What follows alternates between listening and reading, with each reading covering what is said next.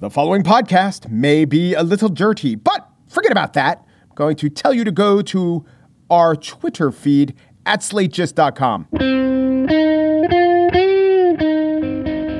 It's Thursday, July 16th, 2020. From Slate, it's The Gist. I'm Mike Pesca. President Trump today spoke at the White House. He dabbled in meteorology. A lot more water.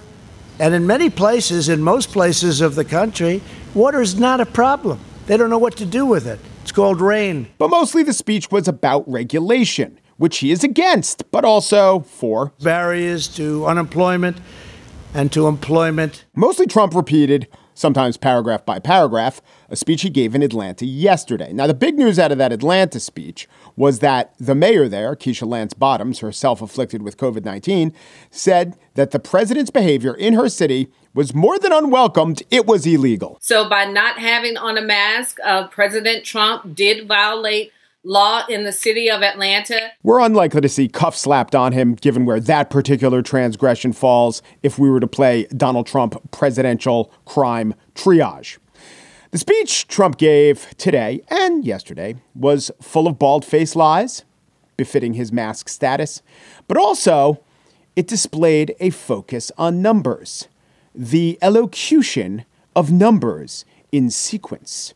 All right. So there was this about waiting periods. For one, for two, for three. And you'd be waiting in so many different agencies. 9, 10, 12. Skipping 11 there. Is this his version of the Fibonacci sequence? But then, when Trump comes to the number of years to wait, it's 10 years, 15 years, 18 years, 21 years. So the 533 progression but then when it came to multiples of an initial cost estimate 10, 20, 30 times the cost. So in that instance, it's just increasing by 10 uniformly. Hold on, I'm, I'm writing this all down in teeny tiny print and a spiral inside a speckled notebook.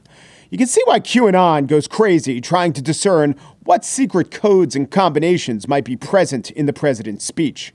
That's the only explanation. Like there has to be codes going on, and if we unlock it, I don't know. I get a uh, I get access to an old locker of sweat clothes.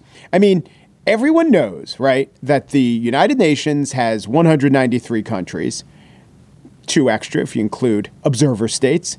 And yet the president says this. And the unfettered offshoring of millions of our best jobs to foreign countries and foreign polluters.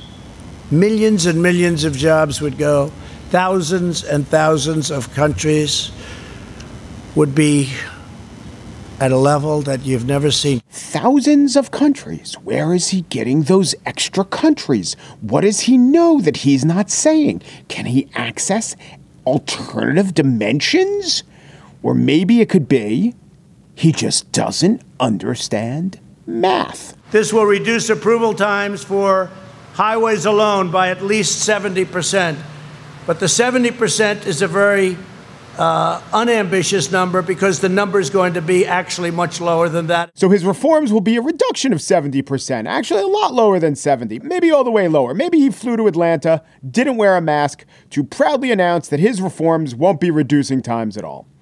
You know, you can nitpick the mistakes in a speech, but if you focus on the useful content, there is a good two minutes, three, six, six and a half minutes of, say, complaining about Joe Biden being a socialist, claiming Joe Biden doesn't like windows, and at one point, Trump claimed that Democrats want to, quote, abolish our beautiful and successful suburbs. They came for the exurbs. I said nothing. They came for the suburbs. I was at the mall. The president has really lost the thread is casting about for any argument that people may pay attention to. But then when we do pay attention, he embarrasses himself with impossible to follow arguments, senseless tangents, and total lies. He wants us to know that our enemies are his enemies and that those enemies are Anthony Fauci, Hunter Biden, Bubba Wallace, and, as he makes clear again and again and again, math. On the show today, I spiel about whiteness, or at least a brochure describing whiteness. But first, we're joined by the last mayor of Minneapolis before this one. Betsy Hodges has a finger to point. It is essentially at the demographic that elected her mayor, the demographic that still calls the shots in Minneapolis, the demographic of which she is a part white liberals. Luckily, I am more of a white skeptic, which allowed us room to discuss and debate the implications of her charge. Betsy Hodges up next.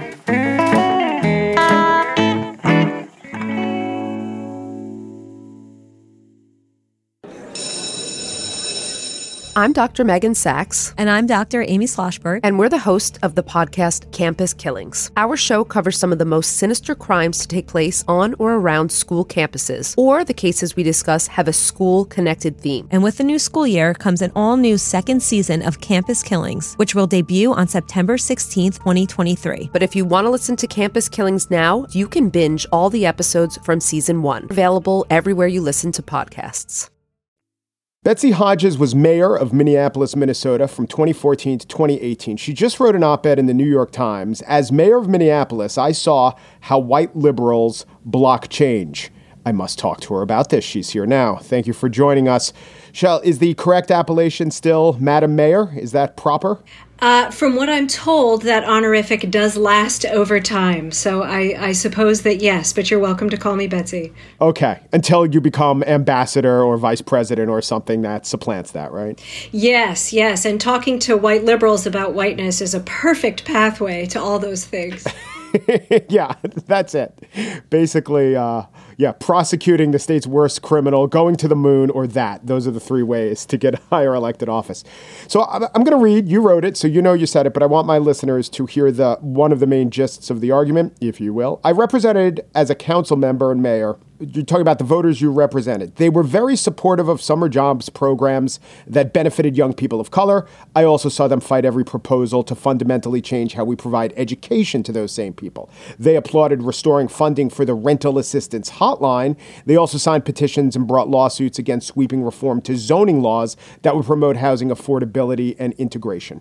So it does seem to me that you're contrasting things that can be interpreted in different ways. Are you saying essentially that they're on board for proposals that amount to table scraps, but not the big things and the big swings? Or is it more that these white liberal, they're fine with enacting legislation or rules that don't really affect their lives, but once you do, that's when they object? I'd say it's more the latter, and it's a little more nuanced than that. The idea is that whiteness wants comfort, it doesn't want change. And on the left, the way that shows up is the idea that we want to we understand that the world is set up in a way that we don't approve of, that the outcomes for white people are much better than the life outcomes for people of color as a general rule. We understand that, particularly African American and indigenous people. And we feel like that's bad. Like we have the value that says that's wrong, that things should be going well for everybody, uh, especially in a democracy. And so we have that cognitive dissonance about how the world is set up and how we'd like the world to be set up or think that it should be. But whiteness, our whiteness, and I think that's our humanness showing. That's the humanness, the people part of who we are. What our whiteness calls for is comfort. It doesn't actually call for change. So we want to do things that reduce our cognitive dissonance, that reduce the ways we feel bad about how the world is currently set up. But that doesn't thrust us into the discomfort of actually changing fundamentally how we're living our lives and how our communities are structured and how they function. And those examples are designed to get at that. We want to do things that make us feel better about the fact that things are bad without thrusting us into the discomfort of the kinds of change that would fundamentally alter the dynamic at play. That's a great answer. I think that lays the predicate very well. So here, here are a few of my follow ups. One is this are you calling for white liberals, your voters at one time, to challenge their comfort, but also assuring them they have nothing to fear in terms of safety? Because I could imagine the counter argument is well, it's not so much about comfort, a psychological state, it's a genuine concern about safety maybe you'd be uncomfortable with a change in policing practice, right? Maybe you'd be a little wary of that. But it doesn't say much about the actual bottom line safety of the person who is uncomfortable. What the police say, what members of the public I've talked to say is that with changed policing tactics may very well come a, a bit of a rise in crime, may very well come threats to personal property or even personal safety. So, are you assuring us that none of the changes you're proposing actually do jeopardize safety? It's only perception of safety. Well, I want to back it up for just a minute because the examples we were talking about, we hadn't even gotten to policing yet. I think this idea of whiteness seeking comfort rather than change is across the board, whether it's talking about education, whether it's talking about employment, whether it's talking about health and healthcare. Um, and yes, it includes public safety and law enforcement, but that's not the only place the dynamics at play.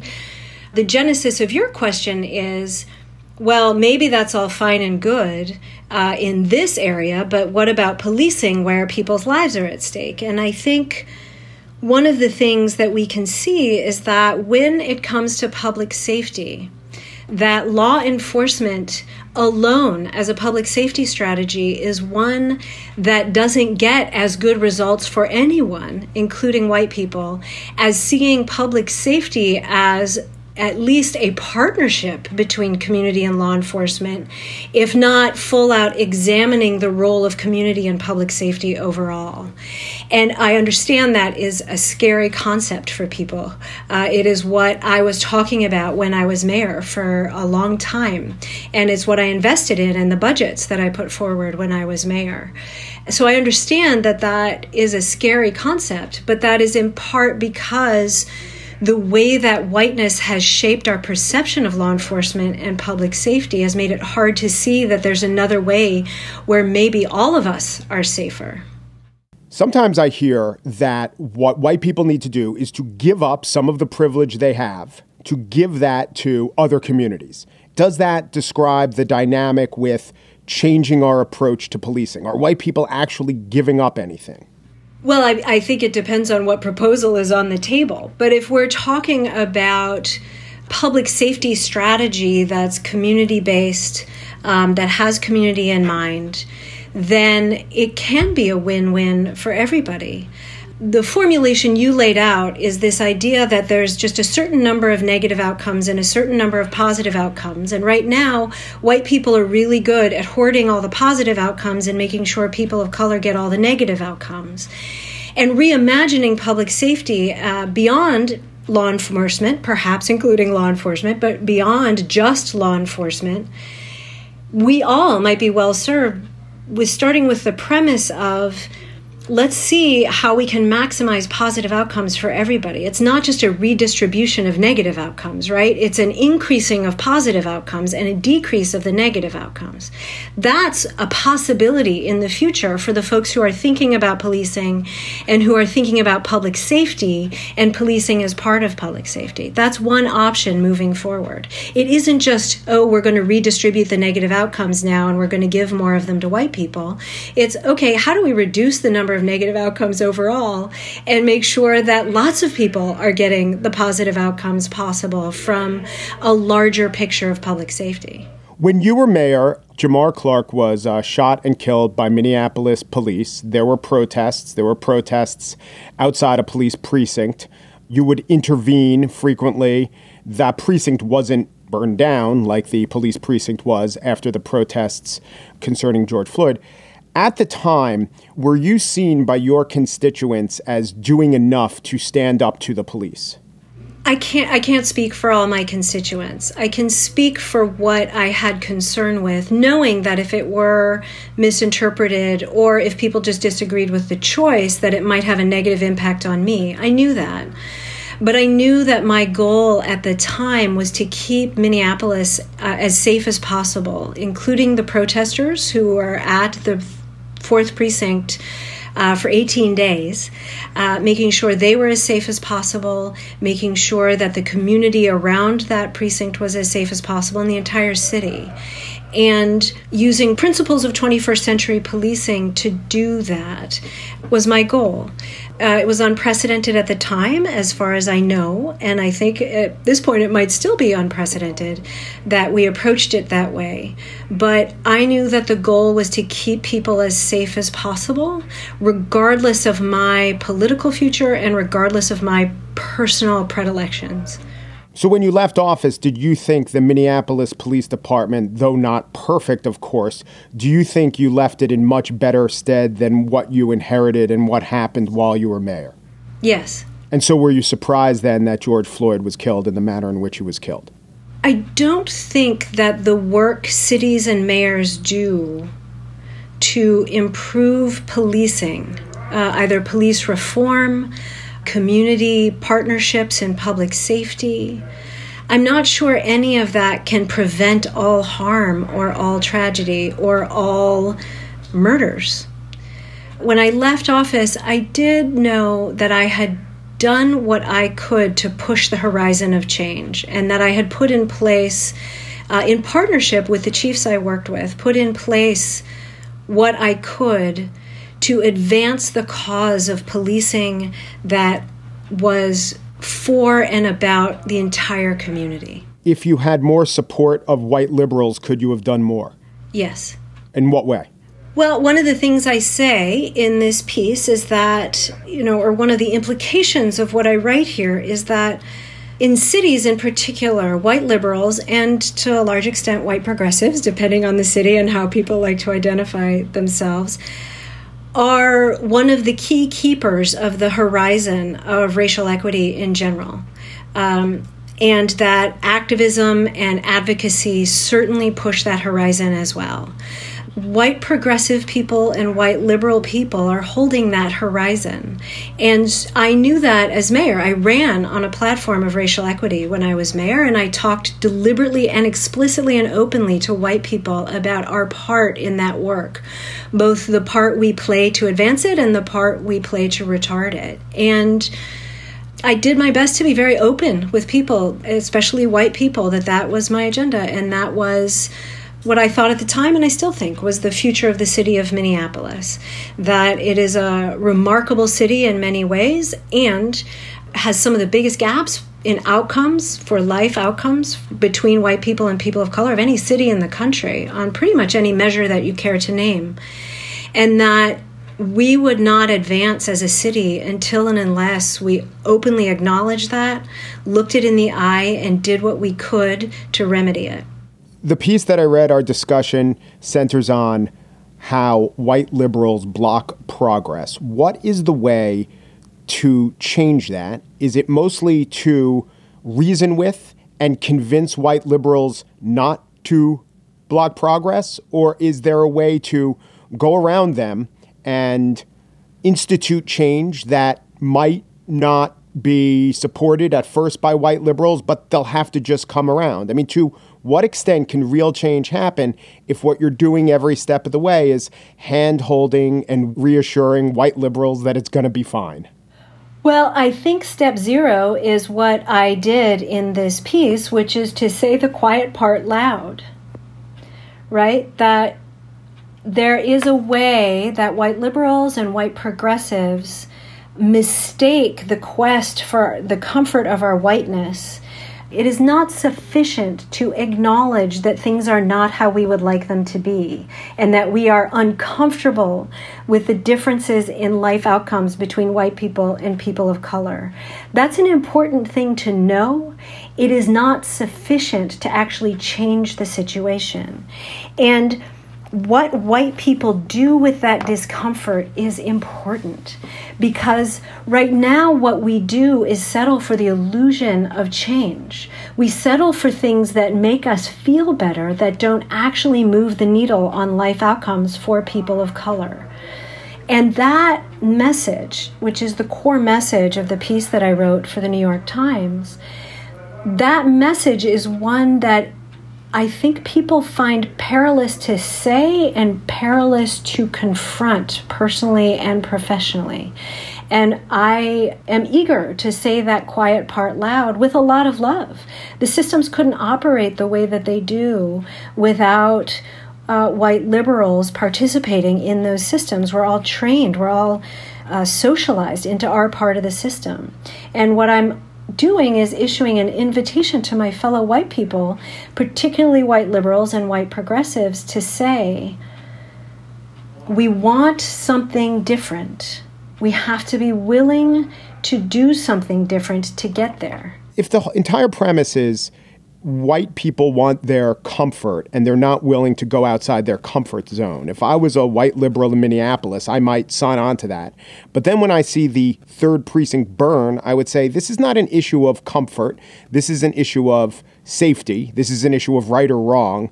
And if the challenge to my comfort includes allowing this precinct to burn and being okay with it, well, then that's where I draw the line. I will not consider it a question of comfort up to the point where the precinct is burning. The discomfort for white people is more around policy and more around how we live our lives and the expectations we have of the systems that we interact with educational, economic, social government, all those systems. The moment for white people to be uncomfortable is the moment when policies are proposed that would fundamentally change how we operate in a community, how we as white people operate in community, and how our communities operate that we lead and are led by. The opportunities for those moments of policy discomfort came long before anyone set fire to anything. Your successor, Jacob Frey, was booed and shunned after protesters challenged him to say that he would commit to defunding the police. How would you have answered that question or that cry? You know, my points in this piece are not intended in any way to be a critique of Mayor Frey. I do know that when I was mayor, I heard calls for changing how the city in general and certainly how the police interact with the community. And the message that I heard, because of course I was protested a great deal myself, was that communities want to take more responsibility for public safety in their neighborhoods. And when I could hear that message, I then invested a great deal in community based public safety strategies, including investing in neighbors and neighborhoods devising strategies, deciding which ones to fund, and then funding neighbor and neighborhood devised strategies to reduce violence in their neighborhoods. And it was a fascinating and interesting experiment that I think did a lot of good. Now, that is in addition to the call for policing that doesn't kill people on a regular basis, particularly and especially people of color. Betsy Hodges was the mayor of Minneapolis from 2014 through 2018. You should read her recent piece in the New York Times, also reprinted in the Star Tribune, about how white liberals are blocking necessary change. Thank you so much, Mayor Hodges. You're very welcome. Thank you.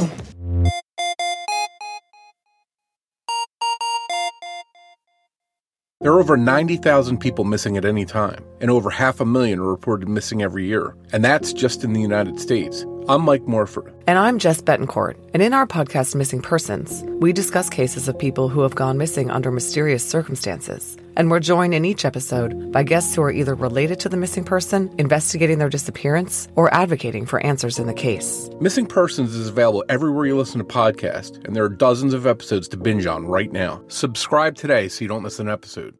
And now the spiel. Yesterday, on the Smithsonian's website, linking to the National Museum of African American History and Culture, there was on offer a lesson about whiteness. Robin DiAngelo was quoted. The pernicious effects of whiteness in the culture were discussed. All was fine until we got to this handout, this brochure, this graphic in the middle of this presentation. It's called Talking About Race Aspects and Assumptions of Whiteness and White Culture in the United States. And there, proudly hanging in the right corner, was an American flag displayed the wrong way. That is definitely something a white guy would point out, huh? So it says that white dominant culture, or whiteness, refers to the way white people and their traditions, attitudes, and ways of life have been normalized over time and are now considered standard practices in the United States. And since white people still hold most of the institutional power in America, we have all internalized some aspects of white culture, including people of color. All right, so here's what they say are aspects of white culture and whiteness. One, rugged individualism, like self reliance and the idea that the individual is the primary unit. All right. Two, the nuclear family, father, mother, 2.3 children, is the ideal social unit. Think white people. That the wife's the homemaker, the husband's the breadwinner, and children should have their own rooms and be independent.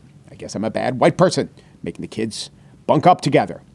They also talk about this, I think, is actually unassailable that the assumptions about whiteness emphasize Northern European immigrants' experience in the United States, heavy focus on the British Empire. That's true, there are reasons for it. We definitely did come from a British or Western tradition when I say we as a country in the founding, but of course it's not as true today. The Protestant work ethic is said to be a key to whiteness. Religion says that Christianity is the norm.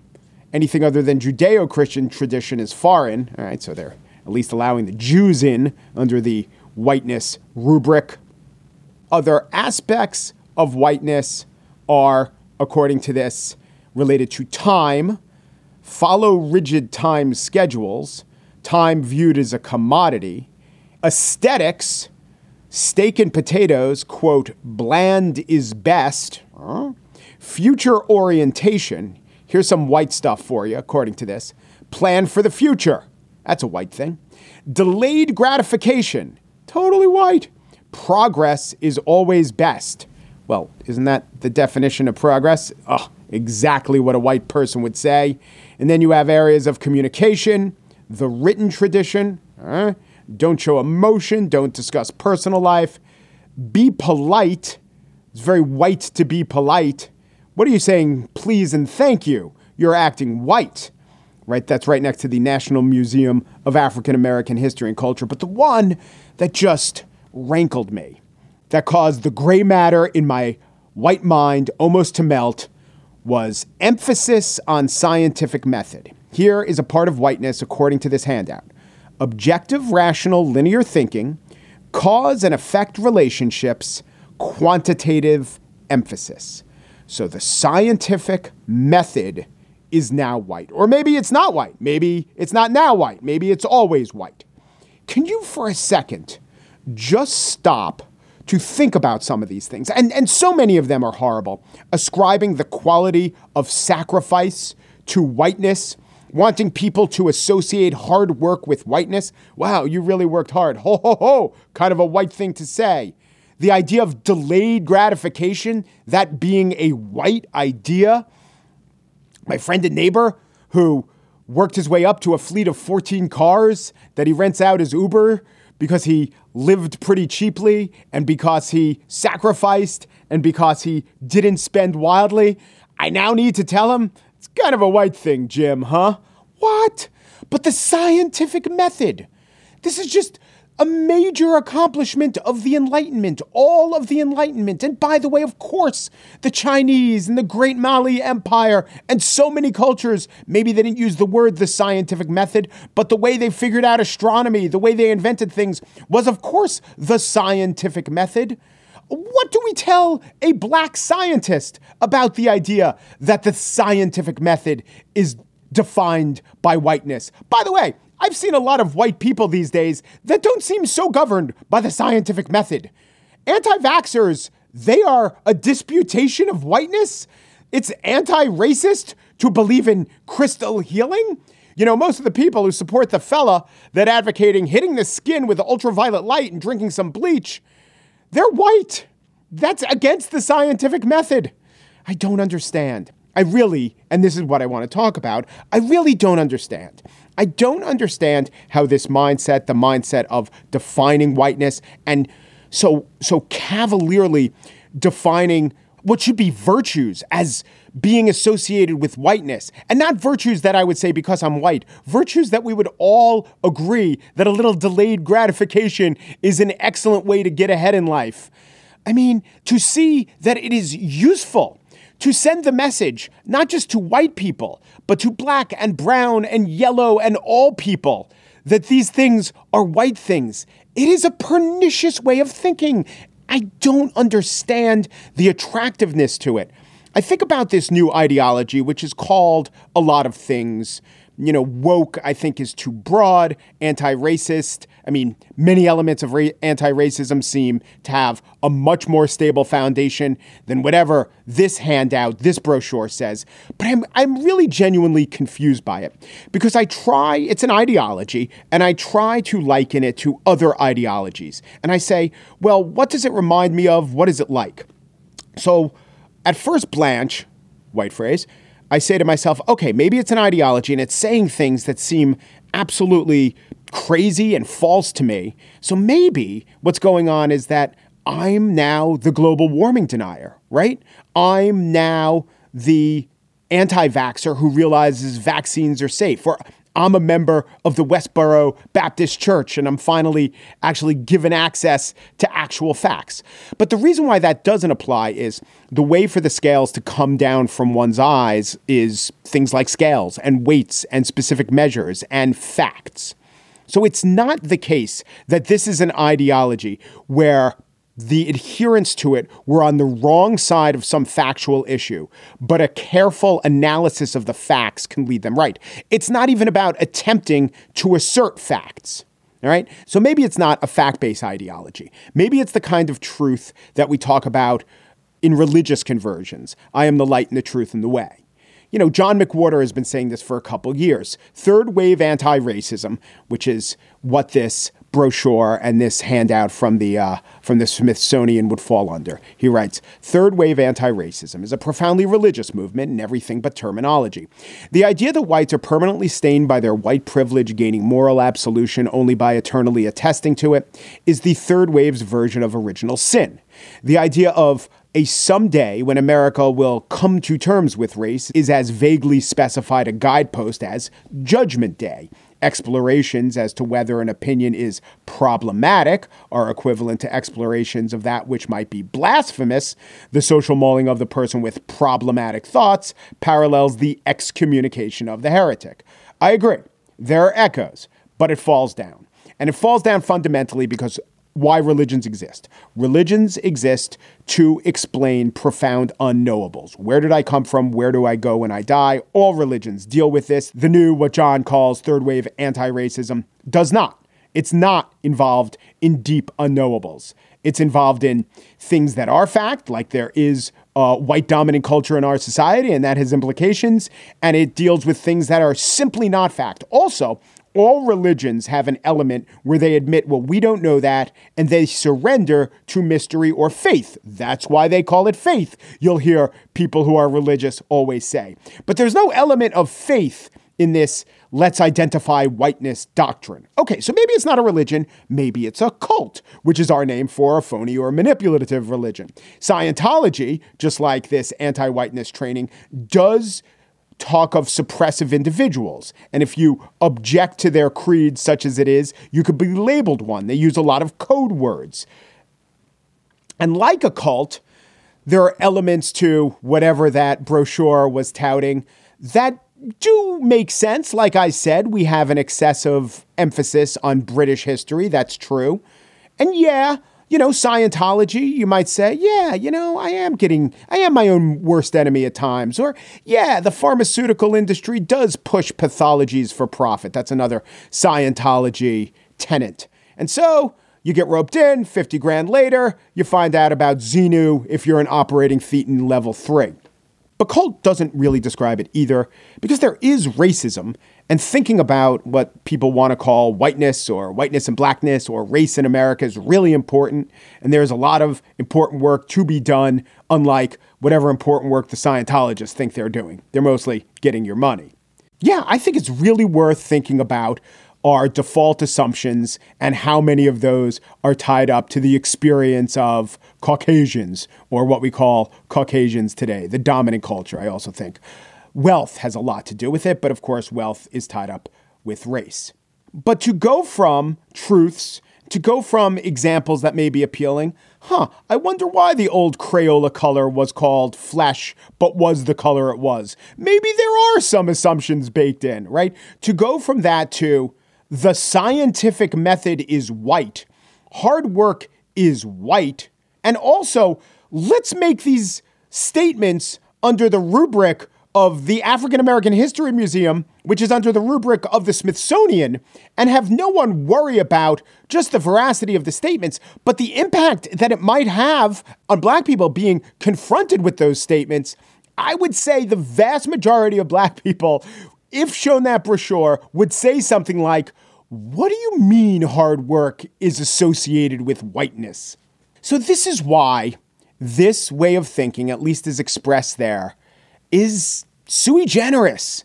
It seems like a unique mindset that doesn't have an exact analog that easily maps onto it. But I do have one insight, and one insight is this. I think it's notable and meaningful that the number one bestseller is White Fragility. And of all the problems to talk about, to target the idea of white fragility, which is to say, white over defensiveness, I think that's what might cause these risible ideas to make their way onto the Smithsonian's website. Because white fragility is emphasizing look, we're going to we're going to talk about some things, we're going to present some facts, but the thing that you can't do is argue. And you can't object, you can't think critically about it. All you could do is accept the criticism. You could never deny the criticism. To deny the criticism is to be part of the problem of white fragility. Therefore, you can never solve the problem of white fragility. So, what happens? Well, as a helicopter parent might do, a well meaning helicopter parent might do to her children who aren't allowed to play in dirt, it leaves the individual quite exposed, quite in danger. There are no immunities to ideas that should be immediately discarded, argued with, at least thought about critically. The emphasis on white fragility, which forestalls the possibility of dissension, leaves the thinker immunocompromised and unable to fight off what isn't even that virulent a foe.